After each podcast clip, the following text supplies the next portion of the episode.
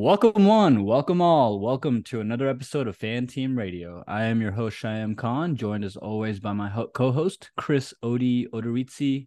Chris, what's up? Yeah, Shayem, how's it going? Uh, yeah, great day of Formula One. Um, slightly uneventful, but it was still a good race nonetheless. Uh, you know, Hungary is always a good showing. I wish it had been more of a wet race and seen some more Bottas bowling, but you know, it is what it is. We got a uh, had a good 70 laps today over a 4.3 kilometer track, which is 2.67 miles. And um, yeah, all in all, a uh, you know, it's good to have a lot of Formula One in the month of July. And um, you know, that uh that Lewis Hamilton on pole was quite the sight by uh 0.003. I don't know if you watched the the replay of sort of like the falling between Lewis and Max going around the track, and Lewis was actually almost a full car length ahead of Max by the last turn. And I guess he got a little squirrely at that last turn, and he almost lost it, but was able just to eke that little that little margin out and put it on pole. But that was that was kind of awesome to see see that guy happy again. And you know, I know we were kind of hoping for some 2021 fireworks. Uh, that slowly disappeared. But we got a lot to talk about today. Crazy, uh, a lot of things have happened since just last uh just last race. Uh ultimately the big news is Danny Rick is back. How do you feel about that? Yeah, I mean, you know, it's hard to say the writing wasn't on the walls. As you can recall, we closed our last episode by kind of shit talking DeVries a little bit, but you know, listen, in in retrospect, everyone has their opinion about this. A lot of the drivers think that he didn't get the the the time that he deserved to be able to show out. And then you know a lot of the fans and and people on the outside probably had you know were scrutinizing the hell out of him. Helmut Marko sided with the latter. And then you know they they don't mince their words at Red Bull and they don't you know they kind of stick to their executive orders and it is what it is you know? So uh, yeah, a lot to unpack. Uh, let's actually get into that real quick, Chris. So in qualifying, we saw Danny Rick, the kind of anticipated star of this week's show, um, show out a little bit uh, more than than uh, Yuki Tsunoda made his way into Q two. Uh, let's talk about Danny Rick a little bit, Chris. What what were your expectations coming into this, and uh, how did he, you know, perform against them? Yeah, honestly, I wasn't I wasn't quite sure. Um, Denny has been, you know, on both ends of the spectrum. Like he's been, he's a race winner at, you know, at Red Bull, and he's a superstar of the game, demanding high salaries, and uh, and then you know he's kind of been nowhere land, you know, in a McLaren, and so it was one of those things where you got a lot of hype from people like Christian Horner and others saying like, oh, he was when he was testing the Red Bull that he was uh his lap time would have put him on the front row and I was like, all right, don't get us too hyped up and excited because that's a that's a big statement. Um, but ultimately, yeah, I think he uh you know getting into Q2 in his first race driving all arguably the worst car on the grid and outperforming Yuki and then you know doing a decent job in the race uh, after the the turn one uh, punt from Zhou into him into the Alpines and uh in keeping his place. So ultimately, like, yeah, I, I had uh, tempered expectations um because I feel like anything could happen, and I still am not a hundred percent sure uh where he's going to end up in the shuffle uh and whether he'll deserve the Red Bull seat again. But yeah, I think ultimately it was a decent, you know, planting of the flag on his debut, saying, "I'm back in the sport." You know, I'm not as bad as DeVries, although not many are. Um, so yeah, I enjoyed uh, him back in the sport, but ultimately, like unless AlphaTauri greatly improves uh, or has a massive you know shift, which we do know they will have new ownership, a new name, and a bunch of new uh, design philosophies next year. Um, unless he gets that Red Bull seat, if he stays at AlphaTauri, we'll have to see whether he'll even have the wheels under him to to compete. Yeah, I think with Danny, you know, this season was predicated mostly on Max winning and kind of not a whole lot of news other than you know who might be vying for that P2 P3 position on any given week. So I think the media kind of hubbub around Danny and adding you know adds an extra layer of uh kind of I don't know if pressure is the right word to say but it definitely does add some more spotlight uh than I thought than I think would have happened if the season was a little bit more competitive on track. But you know, I think just kind of seeing the decision making that Danny has made since his departure from Red Bull, it hasn't always been the best. You know, some people could argue that he must he should have stayed at Renault um, and try to see that program out since he had they, you know they were on a slightly upward trajectory. Uh, but then you know switching to McLaren for that for that money grab, some people would say because he you know he wasn't able to perform in that car, especially against Lando Norris, and then kind of making his way back into you know the the Red Bull Racing team uh, by ways of you know leaving the sport completely. I think I think Red Bull did something a little uncharacteristic here by g- allowing Danny uh, a soft landing of sorts back into you know a more uh, dignified kind of exit. Uh, but I heard a lot of thoughts on Danny, you know, joining AlphaTauri only to be able to find himself a seat at Red Bull uh, and that's the only reason he did it, right? Like like AlphaTauri isn't his future plan. Uh, it's it's definitely something that's interim that he needs to he's gonna work as a as a springboard into into the Red Bull team. Uh, the concern is that Checo, even though he has some heat on him, he isn't doing that bad, right? And it, it becomes even more complex when you see there there's a whole stable of drivers in the Red Bull Junior, you know, Academy.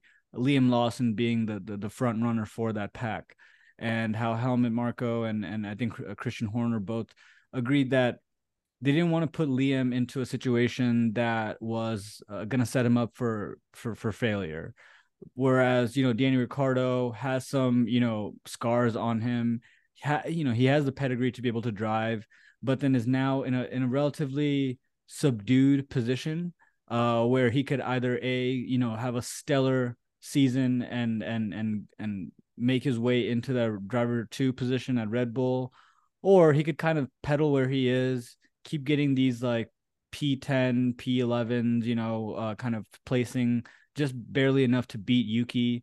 And it kind of leaves Red Bull in a similar position. Like, what do we do with these two drivers? If Danny and Yuki are just going to be competing in a very similar stance with Danny doing probably slightly better. It might let you know that Yuki is not probably the the driver to put into Red Bull, but I don't think it leaves him in any position in any kind of uh solidified position to make a next you know decision on who's gonna you know quote unquote take over Checo's seat. Right now, it seems like Checo still has the best hand on that seat out of all available drivers. Um, so so I'll see. I, I think there's still a lot that's left to be seen from Danny Ricciardo. Although today's uh you know today and for qualifying you know him outdoing Yuki on both fronts uh it does you know I'm gonna there there is some merit there I think but I, I'm gonna need to see it out a little bit more uh to really m- make a decision one way or another whether he's gonna be the Red Bull two uh, driver or if it's going to be he's just going to ride out the rest of his career in, in AlphaTauri as a more of a mentor. Yeah, it's just the second seat at Red Bull was so weird to me because it's like the one seat that you can definitively say is not capable of being a first driver. Like like Max is as much of a, like a leader on that team as anybody else in the system. Now I'm sure if Max like all of a sudden randomly started performing awfully, which is you know not realistic that you know something would change, but Max has a really long term contract. He's the highest paid driver in the sport, and like you, you have to go into that seat knowing that that's it.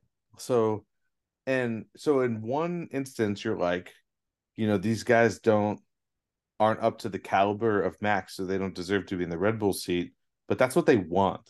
Like they want someone that can consistently finish on the podium or constantly getting points but they don't want someone who's gonna. I don't think they want a Hamilton, uh, Rosberg situation where they're like taking each other out and they're fighting for wins and, uh, you know, putting the championship away from Max. But so I don't know. I, I like you said, I think Checo's to stay in that seat. I think Christian's already said that he's going to be in that seat next year. Uh, of course, he did sign that two year extension at Monaco last year, so you know they would have to buy out his contract or whatever. So I I always imagine Checo would stay through the end of next year, but unless something crazy happened. So I just don't know. Like, you know, is Danny gonna stay at AlphaTauri next year? Is he gonna leave again the sport if he doesn't get the Red Bull seat? We'll see. But ultimately, you know, it's one race in. You know, even Nyck had a great race at Monza last year, so we'll see if Ricciardo can improve uh, and continually beat Tsunoda race after race. Uh, but ultimately, you know, I'm not sure um, where his future lies, but we'll see.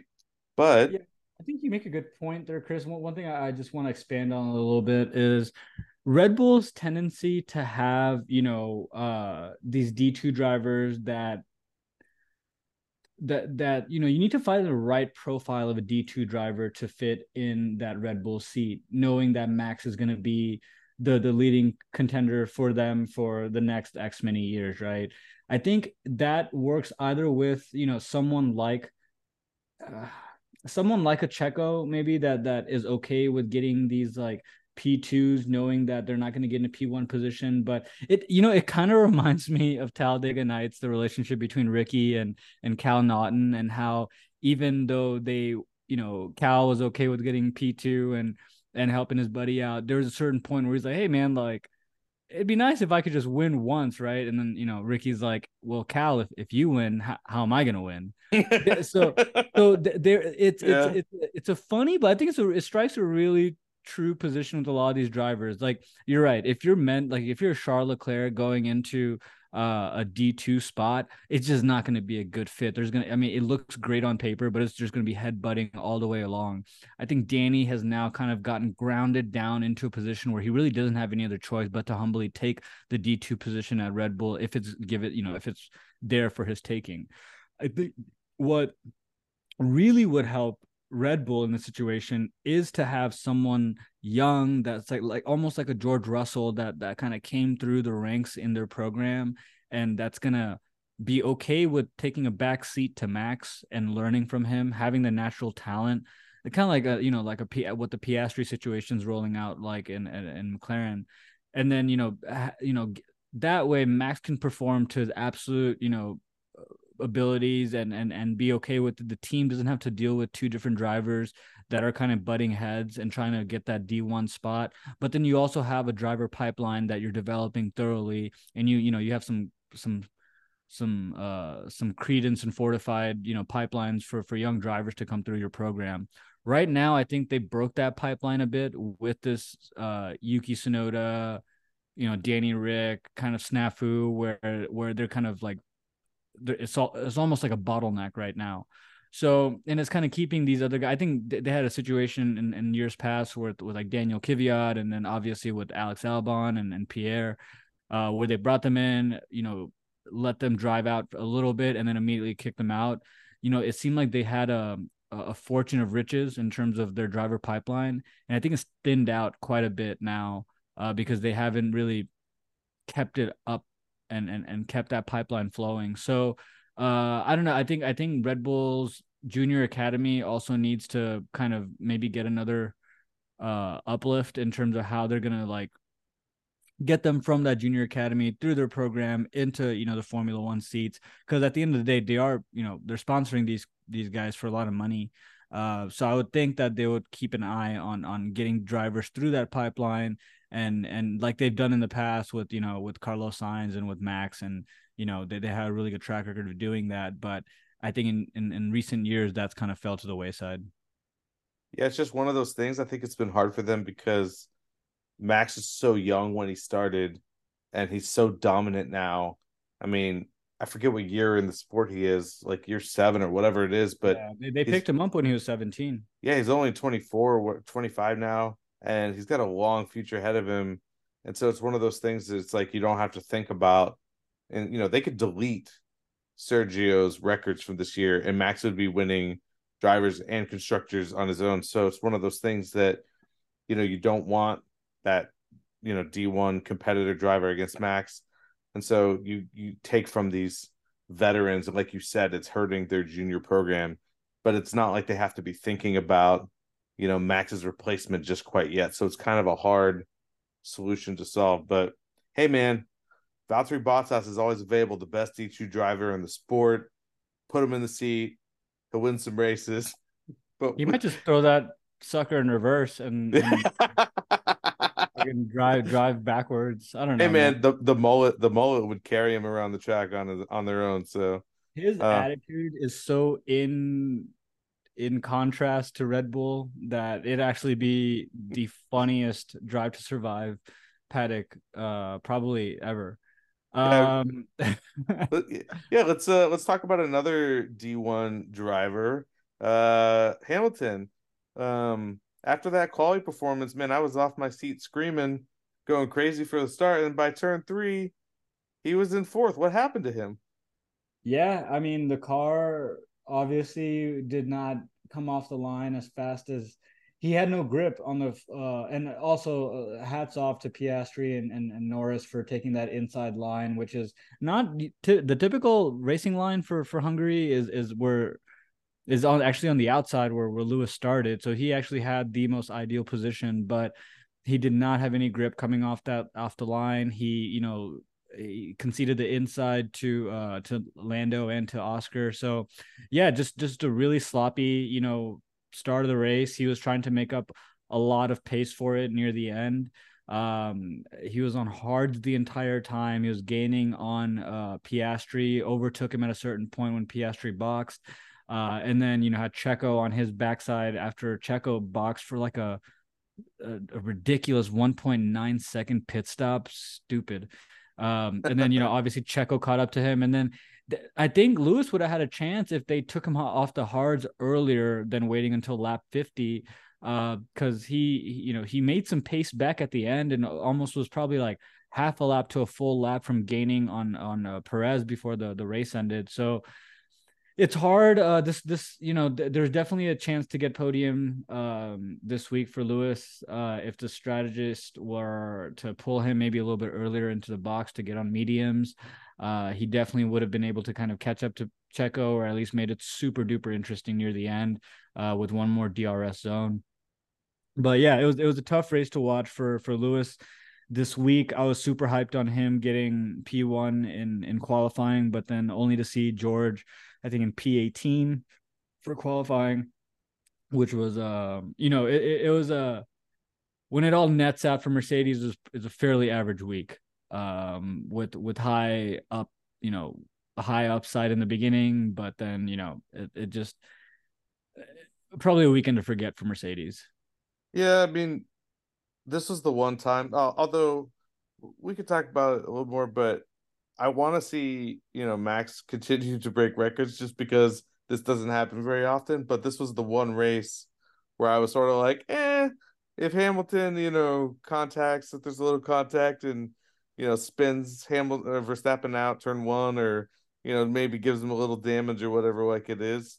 It was the one race where I was just ready to watch like Hamilton versus McLaren like for for the win and wanted to see that all of again. But within three turns, we were back to Max off into the sunset. And um, you know, there was some decent racing, like you said at the end there, and I think Hamilton would have eventually overtaken Perez. Uh, he had a lot more pace at the end. Was I think in the last three laps, he was taking a second off of Perez, which is uh kind of crazy per lap. So uh, that would have been nice to see Hamilton back on the podium, but we know the pace is there. We know McLaren now uh, definitively has the pace. They've proven it back to back races. Both um, the one thing I didn't know until after the race from a tweet was that Oscar actually had damage on his car. Um, they weren't exactly sure where it came from. They think maybe a curb strike or whatever, and I think that's why his pace suffered so much, and why um, Checo and Hamilton were able to sort of catch him and pass him when the same wasn't true for Norris. So uh, you know, that's why I think you know Piastri has shown up uh, fantastically ever since he's gotten those upgrades and proven to be uh, the right decision by McLaren to push for that guy. But yeah, ultimately, kind of a like you said, a day to forget for uh, Mercedes. But ultimately, I think there's a lot of positives to take from these back-to-back races that we're going to have a Ferrari McLaren, Mercedes kind of mix up it there. And because of Sergio not being on Max's level, you know, maybe a single Red Bull in that mix of fighting around too. So hopefully the last uh, few races of the season will shake things up even more. Maybe Aston will bring some upgrades and we'll get a little bit of uh, back and forth from Alonso as well. But yeah, it was a it was a decent race overall. Uh, I would like to see. Yeah, I, I mean, I think I think Piastri held his own on this um this race. I think he's been sh- showing sign. I mean, definitely showing signs of improvement, but also showing signs that the car itself is um is uh is stable. Uh, the car is stable. The drivers are performing to to its liking, and then the pit crew is also performing as uh pretty pretty seamlessly. They were able to deliver a two point uh, a 2.0 second pit stop for Piastri, uh, where him and where where him and Lando were both in the in the pits, and then Lando was able to kind of just come right out in front of uh, Piastri, which I thought was an incredible part of the of the race. Uh, it ha- had it not been for the 1.9 second marker that uh, Red Bull set, I think that 2.0 second marker for Piastri was the best pit stop of the of the race. Uh, and then Piastri defends himself against Checo as Checo tries to overtake him in lap 47. Piastri did go off the uh, you know as uh, trying to defend aggressively did go off the the track a little bit into gravel. So I'm curious if that's the the damage that that that you're referring to Chris or is maybe it was earlier in the race. Um, but he he had a great race. It, it shows it shows that the other side of what the De Vries reputation was, right? De Vries had a reputation of being like a Formula E champion. Was he was he a Formula Two champion, Chris, or uh Formula Three? Uh Piastri? Uh Nyck De Vries. Yeah, De Vries won a Formula E. I think he won Formula Two as well. Um, I don't yeah. yeah. So so his his you know he had like I guess a pedigree of, of winning and and and that that reputation probably is what got him his seat as well as that that that that uh that uh the the the the race last year where he was able to come in for Williams. But when I'm thinking about Piastri and kind of how he has been winning in all of his uh, pre-formula races, you know, it it it did give me a little bit of cause for concern. Is like, you know, is he going to have the same kind of outcome as Nyck? Uh, especially when he was like kind of not in a great looking McLaren earlier in the year when they just weren't hitting the performance marks. You know, it was hard to tell if Piastri was going to be a dud, just like Nyck was, even though they have a, a stellar background and in, in winning in other Formula Series. Um, but that's not the case. Uh, Piastri is really showing that he's, you know, he's a legitimate racer in F1. He has the he has what it takes. I mean, I also liked uh in in one part of the race is um I think his race engineer reached out to him. He's like, "Hey, did did you know did Checo like bump you or anything like that?" And Piastri was like, "No, he didn't really give me any leave me any space, but you know." And he left it at that. He didn't complain. He didn't do anything. So, so I guess it also kind of shows the the level of maturity he's already at. I guess mentally as as a driver and how he kind of reacts to stressful situations or situations where others might have felt like they've been done wrong. Um, so yeah, all, all around great race for Piastri. Uh, good good looks for for McLaren, and um, I, and I think is is more than just Piastri and Norris. I think the pit the pit crew uh is doing everything right. I think the engineers are doing everything right. I think Zak Brown uh should probably you know take a little bit of uh, credit for for all this, and so I, I, you know at least I bagged on him quite a bit early on in the season. Uh, but yeah, they've they've really turned the ship around. It seems like, and um, they'll probably be in that P two position if Mercedes can't uh, get some of these uh, details kind of smoothened out on their end. I, I can definitely see it being Red Bull one, McLaren two, Mercedes three in the in the second half of this season. Um, that's not to say I think that Mercedes will catch up in the constructors' points. I think there's too much of a delta there, uh, and I don't think Mercedes is going to let the ball, let the bag fall out underneath them. Uh, but in terms of just how the second half of the season is going to go, I, I, I don't think it's uh, unfair to think that McLaren is going to pull out some some P twos consistently. Yeah, I mean, I think the the third spot in the constructors championship is probably their goal at least getting to to that fourth spot and taking Ferrari down. But I definitely think if Aston keeps performing the way that they are, and we keep seeing uh, podiums from McLaren, that they could indeed take over that that top three spot. Like you said, I think the delta is too big for Mercedes. Plus, Mercedes keeps putting up solid performances as well. But you know, ultimately McLaren seems to be back. And like you said, kudos to Zak Brown. We both ragged on him pretty hard um, in the beginning of the year. Like, you know, we had the silly chrome chrome logos everywhere, tons of sponsors, and the car was shit. The, you know, um, even though they had decently good drivers, they weren't performing, and so it was one of those things like, what's going on? Uh, but hats off, hats off, man. They uh, they built a good car. Now they have a good, uh, probably one of the best driver pairings on the grid, and um, it's going to be fun to watch them back. Yeah, I mean, this I think is a good setup for a team that's completely opposite of them right now, but we're fighting for them preseason. Let's talk about Alpine real quick, Chris. Um, you know, terrible race for them right off the get go. Uh, you know, Zhou Guanyu runs into uh back of Danny Ricciardo. Danny Ricciardo runs right into, I believe it's, I, I think it was Pierre Gasly, and then Pierre Gasly runs into Ocon, and then both the Alpines spin out and and then are immediately declared out for the race. Uh, this is this all happens before lap three, so uh, let, let's let's walk through this, Chris. So last year Alpine is in contention against Aston Martin and against McLaren for that P3 position, uh, P4 position, sorry. Uh, with with the you know with the thought that uh, that Mercedes and Ferrari were going to be in P2.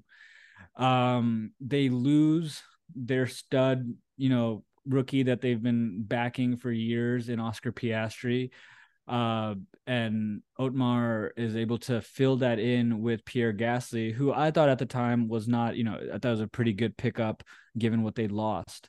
Um, you know, Ocon comes in this year, gets uh gets one podium, uh, but then everything surrounding that has been kind of crippling. Um, and then you know, I'm sure you'll talk a little bit more about Laurent Rossi there and and him stepping away. But what in a nutshell, you know, do you think this race, Chris, is indicative of Alpine's season? Do you think it's just a string of bad luck that they'll get over? Do you think Otmar is, you know, is he is he now, you know, on the hook for any of this? What's your overall thought process about Alpine currently? And and do you think that they have room for for improving at the second half of the year?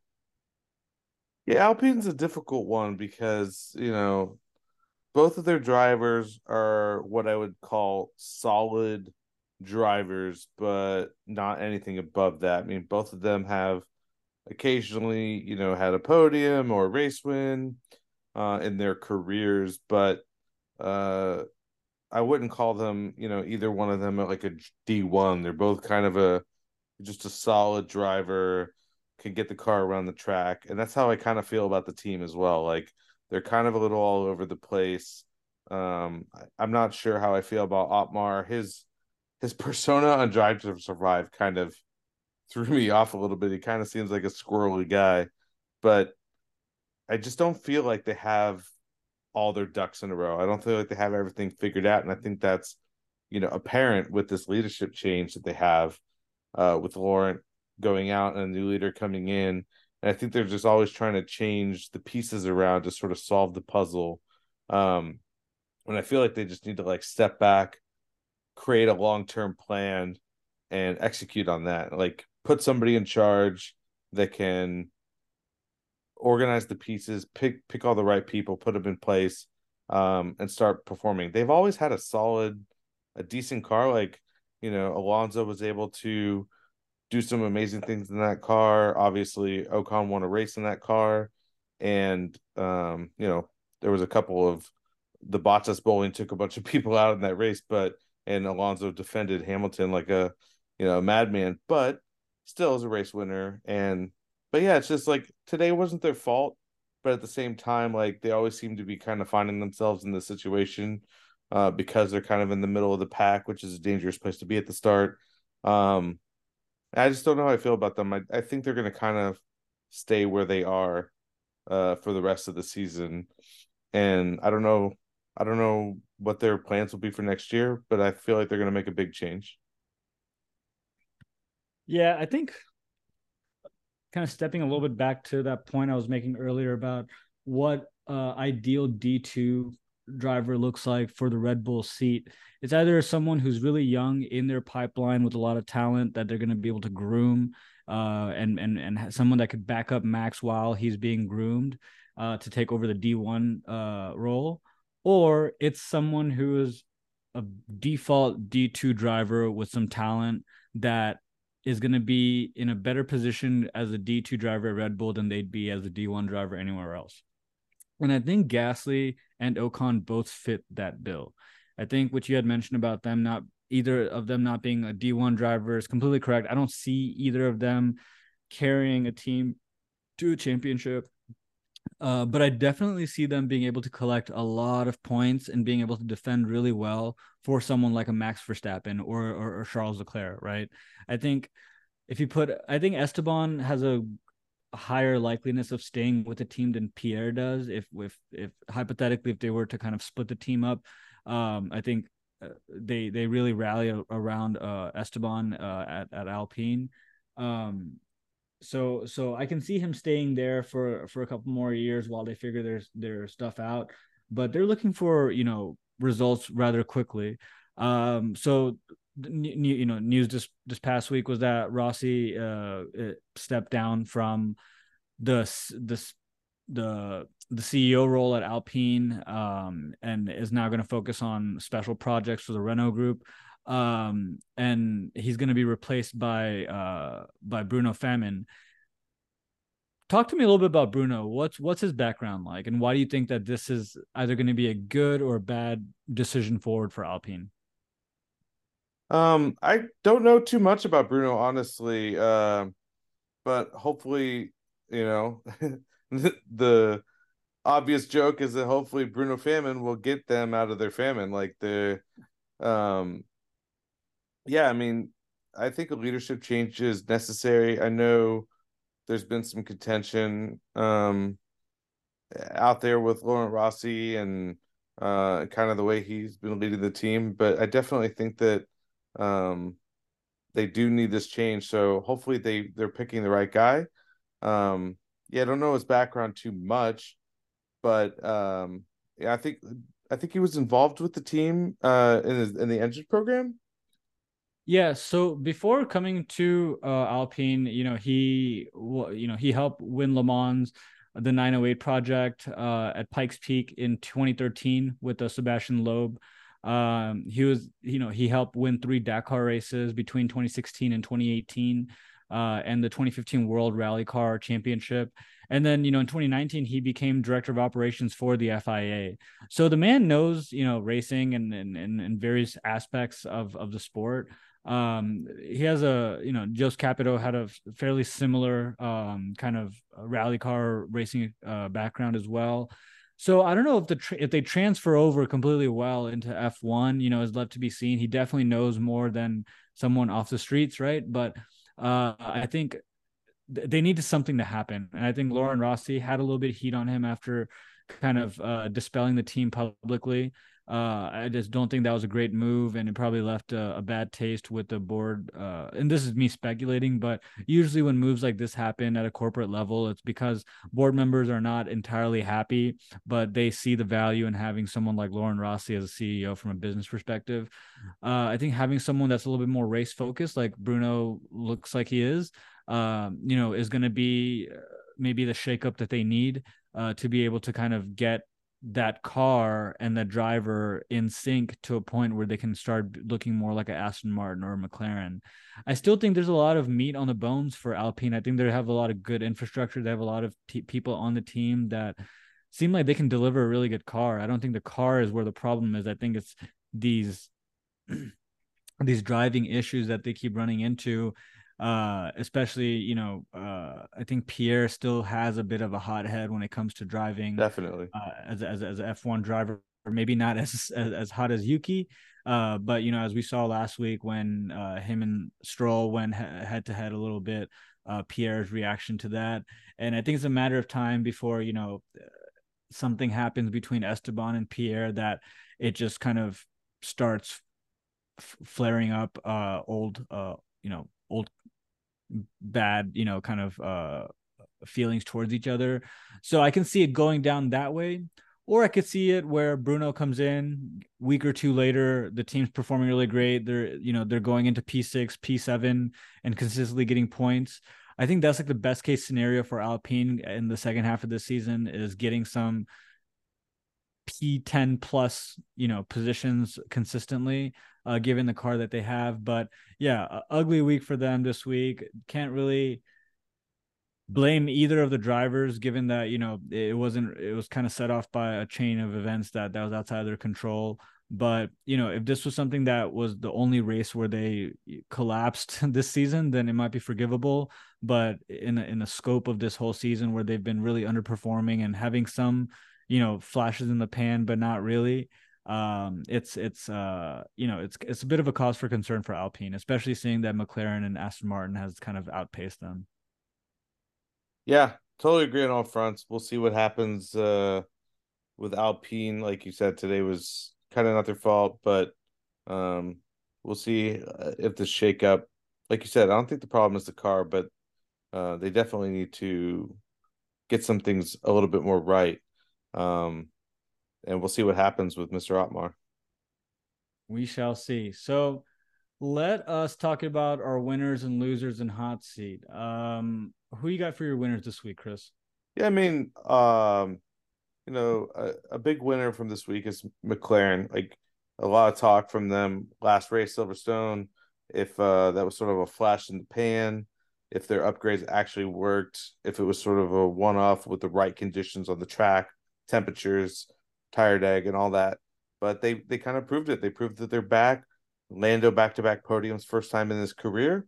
And, you know, Piastri, if he didn't have that little bit of damage wherever he got it from, you know, maybe could have been a double podium. And I think we're going to see uh consistently them more at the front of the pack. And so yeah, I definitely think McLaren has um kind of pulled off the Aston Martin effect from the beginning of the year, which was coming straight out of the gate. I mean, McLaren was basically nowhere at the start of the season, and then all of a sudden bring one set of upgrades and boom, they're almost there with Red Bull. Not quite because Max won this race by like 33 seconds, but you know, still they they have a good car under them, and um, so I think this huge confident boost from the entire organization. Um, good pit stops today too, so I think th- they kind of have they're checking all those boxes, uh, and they're going to be a big contender for next year. So yeah, McLaren was a good one, and then you know Red Bull uh you know it's it's just kind of a given that they're kind of on the winners list but just wanted to highlight the fact that they broke the record for most consecutive wins as a team 12 wins for red bull. Um no no team has done that. And you know max is well on his way uh tied for the most number of wins uh in second with i think uh schumacher rosberg um I forget the other two. I think Senna. Can't remember the the fourth, but and then you know the only person in sight ahead of him is Sebastian Vettel's nine win streak, which as long as no uh, reliability things or uh, crash happens, I don't foresee Max uh, losing any races. So I think he's going to hit that nine and potentially go to ten or or beyond, uh, which will then very likely be an unbeatable record. Yeah, I think um, you know I'm right there with you with McLaren. They picked up 28 points between Lando and Oscar today. Uh, just a super impressive race. Um, you know, at the start of the year, if you can, if you remember Zak Brown talking about how they didn't meet their performance metrics, and they kind of took it back to the lab and really made um, uh, uh I don't want to say a risky investment, but it was definitely something that we didn't come to see, you know, uh, until this past two weeks, and especially when Norris first got his um, upgrades before Piastri did. You know, I think that's one of the fun things about F1 is that you sometimes got to take them for their word for a little while. Like if they say that they do have upgrades coming, and the the, the excitement of what an upgrade can do is, I think, as someone that you know, again, is trying to appreciate F1 for what it is, it's an engineering sport and and you want to you know you want to find the com- most competitive races or you know you know you don't want to see teams running away with it all the time i think these package up upgrades and the, the promise of them is something that's really exciting, right? So and you can see it kind of just on display here with McLaren, especially, and then uh, earlier on the season with Aston Martin, and like the rate of development this year has been incredibly uh, fun to watch, you know, and it allows you to kind of appreciate uh, everyone outside of uh, Max's dominance. So, uh, yeah, I think McLaren had a really great race. Uh, I think Oscar is really showing himself out uh, to be uh, to be a mature driver, to be kind of the, the one of those like George Russell esque like drivers. Um, and and yeah, I think the the the future of McLaren is looking pretty solid with those two on their on their roster. Um, I'll also say, you know, Red Bull is just firing on all cylinders right now. That pit that pit stop 1.9 seconds. I I I think that is the most impressive thing I saw all race. Uh, you know, uh, the the the inside move that Piastri made off the get go to get inside of Lewis coming out of the the um, turn one, and then that 1.9 second pit stop that that Red Bull did. So I think both teams are firing on on on on on as many cylinders as they can right now. So incredibly excited to see uh, this become a, a tighter race uh, near the P2, P3, P4 uh, kind of scope. Let's talk about losers, Chris. Uh, obviously, we talked about Alpine uh, at, at some length. Um, who who else do you have for losers? I I, think Leclerc having that five second penalty in the pits today kind of put him in my little loser bracket. Um, but but I'm curious to hear what what you're thinking about Ferrari. Yeah, yeah. I mean that I I read up on that five second penalty, and it, it's one of those gray areas for me that it's like I'm uh I'm you know I don't want to I don't want to speak against it because we talked a lot about in the beginning of the season about following rules and the FAI being more consistent, which we haven't had to talk about in a while, which is good because they have been very strict about track limits and things like that.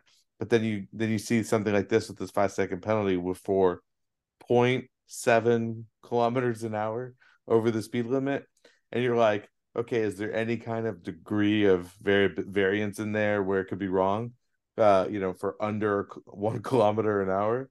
Uh, but you know, rules are rules, and uh, uh, five seconds seems harsh for something like that. I wish they were able to you know, dish out like one second or two second penalties for things that kind of maybe warranted. Five seconds is a lot for, you know, how how much time are you gaining for going less than a kilometer above? But like we said, rules are rules, and um, it's just unfortunate day for Leclerc. He had that nine point one, I believe, the opposite of Red Bull's pit stop. He had a he had a nine second pit stop, and then the penalty, and the there was that moment on the team radio where he was just completely frustrated with his engineers with the strategy again and i read a comment online that said because his uh his com his like radio was like very muffled hard to understand and they were like they totally had no idea what he was saying and were just giving generic ferrari responses to like make it sound like they were like we are checking yes we get it we understand and it's like i couldn't even understand what charles was saying so I, Charles, I could, what about Plan Seven? Yeah, Plan Charles, Seven. Plan Plan Sierra. Yeah, let's go. So yeah, it's just one of those things that I just feel bad for the guy. Um, but you know, ultimately Ferrari's Ferrari, and I'm guessing when you're in Ferrari, you're gonna always hang on to that hope that you're gonna have that Schumacher era esque car, and you can just dominate. Um, but hopefully, I love Charles so much. I hope hope he can get out of this bad luck streak. But it just sort of keeps happening to him. So I agree with him on the losers.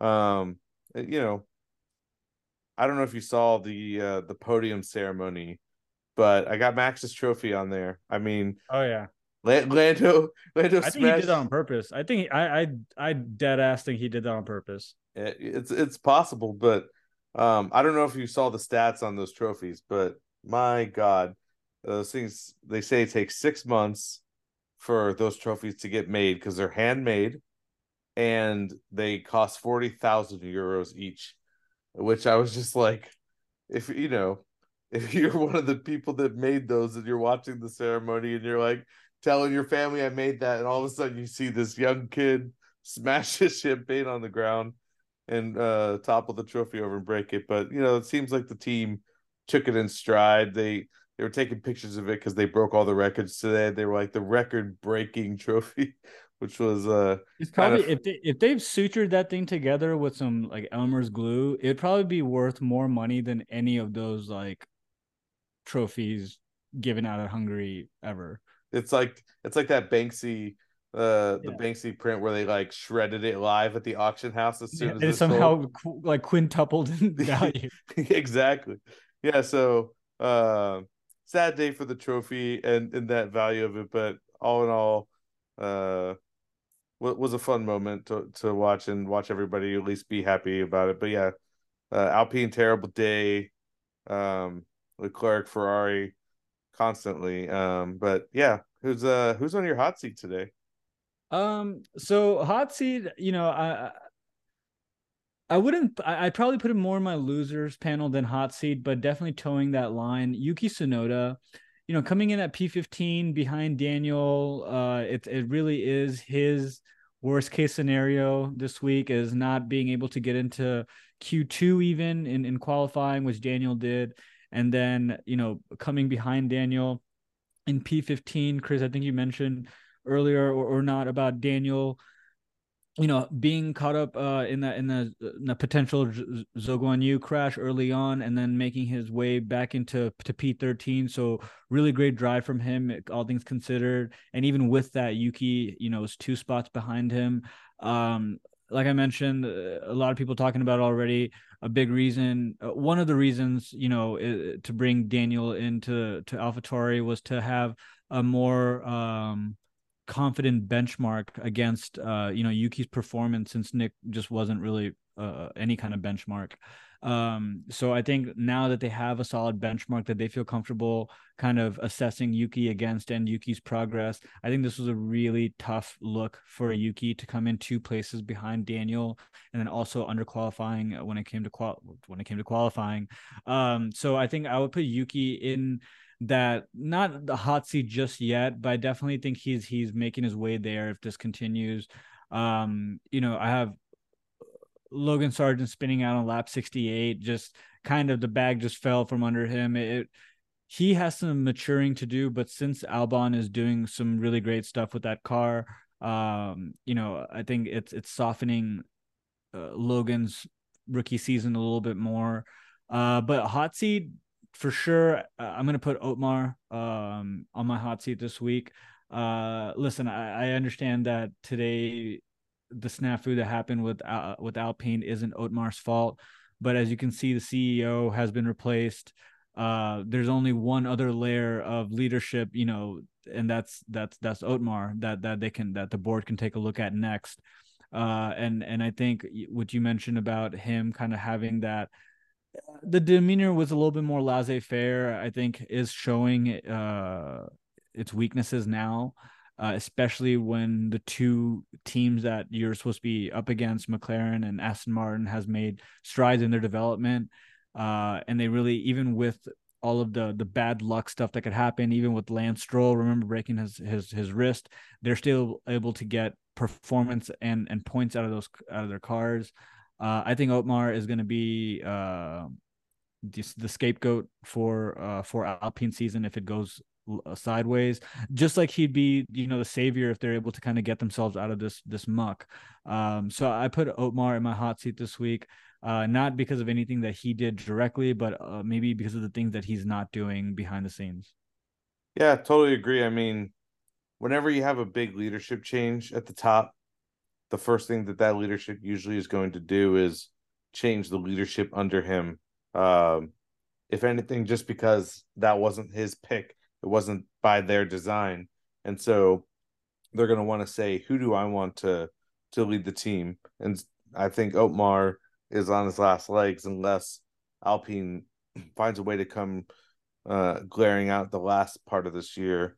Um, I definitely think he's uh, going to be gone at the end of the season, uh, just from a sheer like making changes and shaking things up standpoint. Um, because he the performance hasn't been there in the past. And like you said, he's going to be that scapegoat.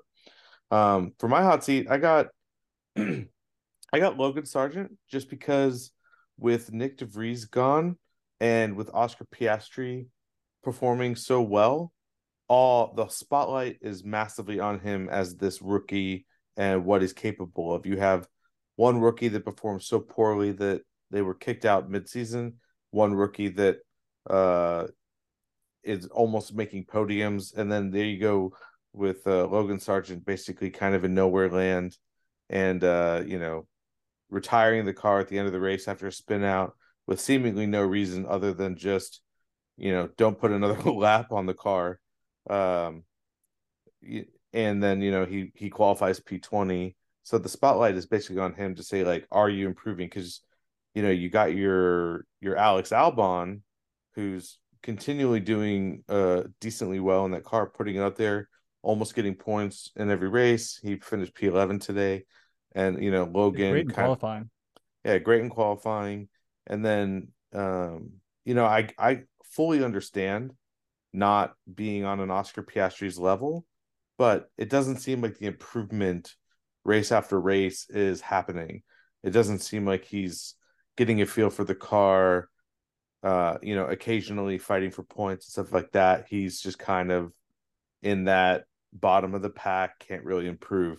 So I think the spotlight is on him to sort of show the team that he is the right driver for next year. I know James Vowles has like encouraged him on social and saying like good job and stuff like that. So I'm curious whether he'll retain his seat next year just out of default and see and give that rookie like a two year trial period. Um, but I definitely think he needs to start performing. Otherwise, he's going to be out and then I just wanted to highlight K Mag a little bit because I feel like just he's just a... one thing on just one thing on on Logan, uh, Chris. I think you make a good point. Um, I was listening to uh to the ESPN F1 show Unlapped a few weeks ago, and uh, their host Katie George made a really good point that I, I don't think hasn't you know been been said enough about Logan Sargeant is the American driver, right? You know, when he was first taken on, it was with his big promise of having an American market that he can, you know, that we can market him to and and have him be. So even if he didn't perform, uh, you know, t- to the to the stellar degree that that uh, Piastri is, at least he'd have some sort of backing as America's driver, you know. He's not really anywhere on social media. He's he's not really hyping that that part up about him, right? That that it's almost in in essence Danny Ricciardo is still our American driver, you know. We don't really consider Logan Sargeant as our only American driver. And I think there's a part of F1 where likability matters a lot. You know, like even let's take Danny Ricciardo out of it, even Nico Hulkenberg is fairly likable. You know, they they keep bringing him back. He's a good driver.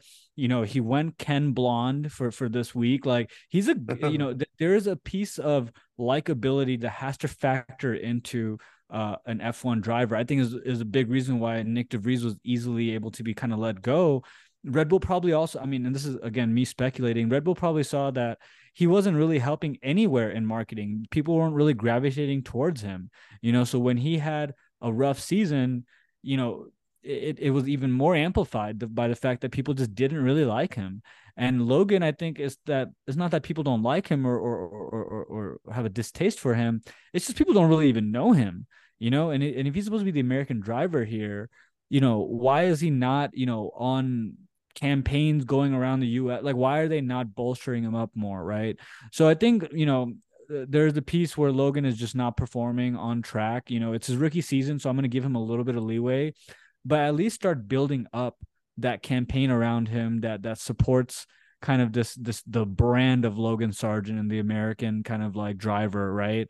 Uh, there's not even that going on. So I wanted to throw that in there. Uh, you know, I think it's a good point to make given how closely marketability and and and and and performance and it's all tied into a team either keeping the decision making process behind a team keeping or letting go of a driver. Yeah, I mean, I think that's a really good point. You either need to be uh marketable, very likable, or you need to be good. Um in order to sort of like stay in the sport and be noticed and be out there. And like you said, yeah, the only time I remember that Logan Sargeant is on the track is, you know, when they cut to him after him like getting out of the race. Um, yeah. he's completely kind of in nowhere land. And um, yeah, that I wanted to bring that point up about K Mag too. I mean, the guy just had uh, another kid, and he always seems to be kind of in the back. And it's been publicly that they're, you know, keeping Nico or they're interested in resigning Nico. I can't remember if they have or not, but that you know K Mag hasn't been yet, or they're maybe contemplating getting rid of him. And so I think you know K- Kevin didn't have a seat, um, and then was randomly back in the sport last minute. Um, and it's just one of those things where it just doesn't feel like he's kind of uh has that like determination uh that drive that fire because like nico continually outperforms him in qualifying um so we'll see what happens with k-mag but it kind of sounds like this might be his last year in the sport um as well so just putting him on the hot seat to say like I think he's uh reaching the end of his life just um but yeah I definitely think um if you're kind of in that back of the pack, you need to start trying to make improvements, at least showing that that initiative, that effort to want to improve. So uh yeah, we'll see what happens with uh with Logan with K Mag. Um yeah. before we so uh anyone else on the hot seat for you, Chris? Uh yeah, no, those are my hot seats. I think um I think I, I want to put one more person on my hot seat. So I think Nyck de Vries, again on my hot seat for this week. Just you know, I don't even know if he's handling retirement properly. Uh, there was a video where he pretty much bagged on himself. Uh, and I encourage everyone that hasn't seen it yet to go watch it. It's a AlphaTauri, one of those marketing like snippets on uh, on Twitter or Instagram that they post, where Nyck de Vries, where I, you know, Yuki's sitting in the back on the couch with his full AlphaTauri gear on, and Nyck is like in his just like I guess like plain clothes, trying to like throw the, the oh i saw that. yeah, yeah, and it, and it wouldn't stick so he just walks off screen. Probably my most favorite Nyck de Vries moment of all time. So if you haven't seen it yet go look it up. He's bagging himself Nyck de Vries on my hot seat one more time did you did you by the way did you see that uh Toto Wolff basically came out and said like I'll put Nyck back on uh uh a reserve driver spot like Toto's just out there collecting, you know, all, medi- all the all the misfits, mediocre reserve drivers to have a horde of them for the future. So I think he's uh, sending Nutella Boy to to go get his MBA also. yeah. Um. Cool. Before we uh before we get fully off track here, um, I wanted to get your thoughts on the qualifying format. Uh, because this was a huge shakeup. Uh, a lot of talk around it. It's the first time I think this has been done where, um, you know, they force everybody on Q three, uh, to go on to hards. You know, Q two on the mediums and Q one for softs, uh, and. No, I think I think it's opposite, Chris. I think it's Q one hards, oh. Q two mediums, Q three softs. I totally just botched that completely, but yes, exactly what you said. So yeah. I, um, um I really liked it. I think it did two things, right? I think one, it introduced uh, a format uh, that that that makes sense. You know, like if you want to qual, you know, you can save your tires, but then also test out every single one of those tires in uh, qualifying, so you can see how each car uh, kind of uh, uh, performs against those tires it there's a bit of a stock car component, right? Where all where every single car has to have a, the same component for it. Uh, so that I think there's a part there that really helps. Um, I think it also helps as they're switching from Pirelli to Bridgestone. And you know, I, I'm not a big tire expert here. I'm kind of learning as I go along, but it, it it'll probably give F1 a chance to showcase all of those Bridgestone tires against one another. It gives the audience an easier way to kind of track um, those tire usage, get a little bit more educated on those tires and what impact they have on a car and, and a race. And then also, you know, the the the progression from hard, medium to softs. I think there's a cool aspect to where you earn, you know, like your way into the fastest tires, right? Like when, when you're in Q3, like like you earned your way to to, kind of probably set those fastest laps so as qualifying goes on as an audience you can expect faster and faster times which i think is a really great way to present um, present this kind of format, right? So I re- I was a really big fan. I really liked it. You know, I think it helped Lewis get into that Q1 position, um, where where Mercedes probably doesn't do the best job at qualifying uh, week in week out. So uh, I was a big fan. I think I, I think they they really struck something here with um with the new format. What are your thoughts, Chris? Yeah, I mean, I was not skeptical going in, but I was I was interested in sort of the outcome because the whole idea of qualifying is taking cars to their absolute limit and sometimes going slightly over that limit and doing some incredible things like that lap that never was and with Max uh and Jeddah and uh just putting that car on rails as much as possible and to try to do that on like cold hard tires is a risky endeavor. I mean, I was kind of expecting the car like there to be more spin outs, there to be more crashes or something eventful happening trying to put cars on the limit on on hard tires. Um, but ultimately I did. I enjoyed it. I think it gave us a little bit of a shakeup with uh maybe cars that are able to heat tires up a little faster and be a little bit better. You know, seeing a little bit better performance from some of the midfielders, like Danny getting into Q two. Um, maybe maybe the AlphaTauri just heats up those tires a little bit better on the hards. So yeah, I think ultimately, like you said, um, adds a little bit of excitement to it. The times are getting faster. You're getting a little bit of a shakeup in the sport, and everyone kind of has to have the same uh, strategy going into it with what kind of tires they're going to be using and how many tires they have available to them over the weekend. So ultimately, I think it was a good uh change that was completely unexpected. I mean, I think the they intended to make this change at Imola. That race never happened, so I think it got delayed till now. So, um, you know, we only had a sample size of one, but I'm definitely interested to see uh, what happens uh, on this going forward. Uh, speaking of going forward, uh, we have another sprint race weekend coming up. We've had a lot of racing in July, uh, and Spa's next week, so I'm excited about that. How about you? Yeah, no, excited for Spa. It's one of the most dangerous tracks, but also one of the most fun. Uh, just a quick note from Fernando in uh in, in from past um races, you know, quote, you come into the corner downhill, have a sudden change of direction at the bottom, and then go very steep uphill. From the cockpit, you cannot see the exit as you come over the crest. You don't know where you will land. Is a crucial corner for the time lap and also in the race because you have a long uphill straight afterwards where you can lose a lot of time if you can if you make a mistake but it's also important corner for the driver's feelings and make a special impression every lap because you always have a compression in your body as you go through the bottom of the corner it's very strange but good fun as well uh, that is probably the best way to put that track in my opinion is is dangerous. Visibility in those sharp corners isn't always the best but you have to have a that's why you walk the tracks as the driver and you do a lot of simulations is that you ha- you should know it like the back of your hands. Uh I, am super excited for it um you know especially seeing how mclaren and uh you know mercedes are, are coming up how they're performing right now. I think it'll be a really fun race to watch yeah i mean this like you know we we just sadly lost uh the 18 year old driver there a few a few weeks ago, and um, you know we've lost a few people on this on this uh, track, especially in this turn. But uh, it's one of the most iconic tracks in the sport.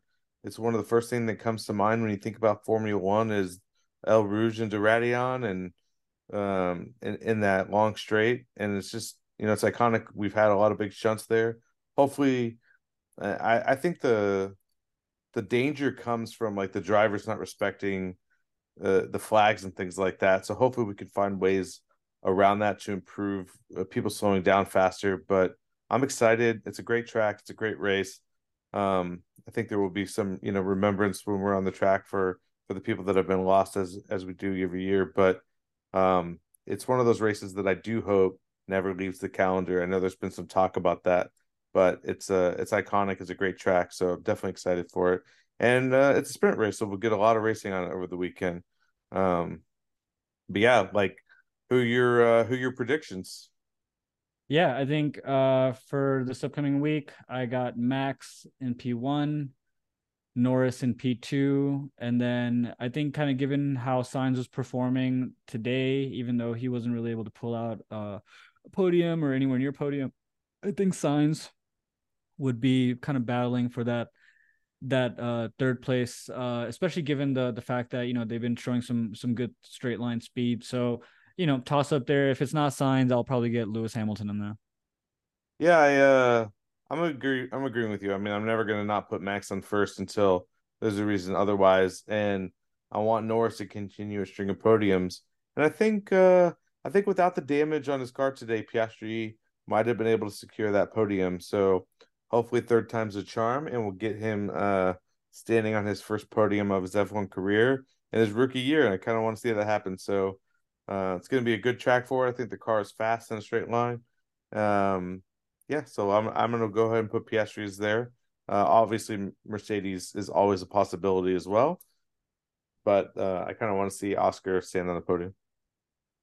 All right then. Well, we'll see what the outcome is uh, at the end of next Sunday's race. Um, stay tuned for for our thoughts after that race. Chris, anything else before we uh, head out here? Yeah, just uh slightly sad that we're gonna have uh kind of four weeks off and you know, it's excited about a little bit of silly season uh and having a little discussion about that. Unfortunately, you know, we've already gotten de Vries out of the seat, Danny Rick's already back. We're already talking about, you know, Checo's been confirmed in the seat, so we'll see what kind of uh other big shakes ups are left in the sport. But um yeah, maybe yeah. a silly season episode from us uh during the break. Yeah, definitely. Uh, looking forward to it.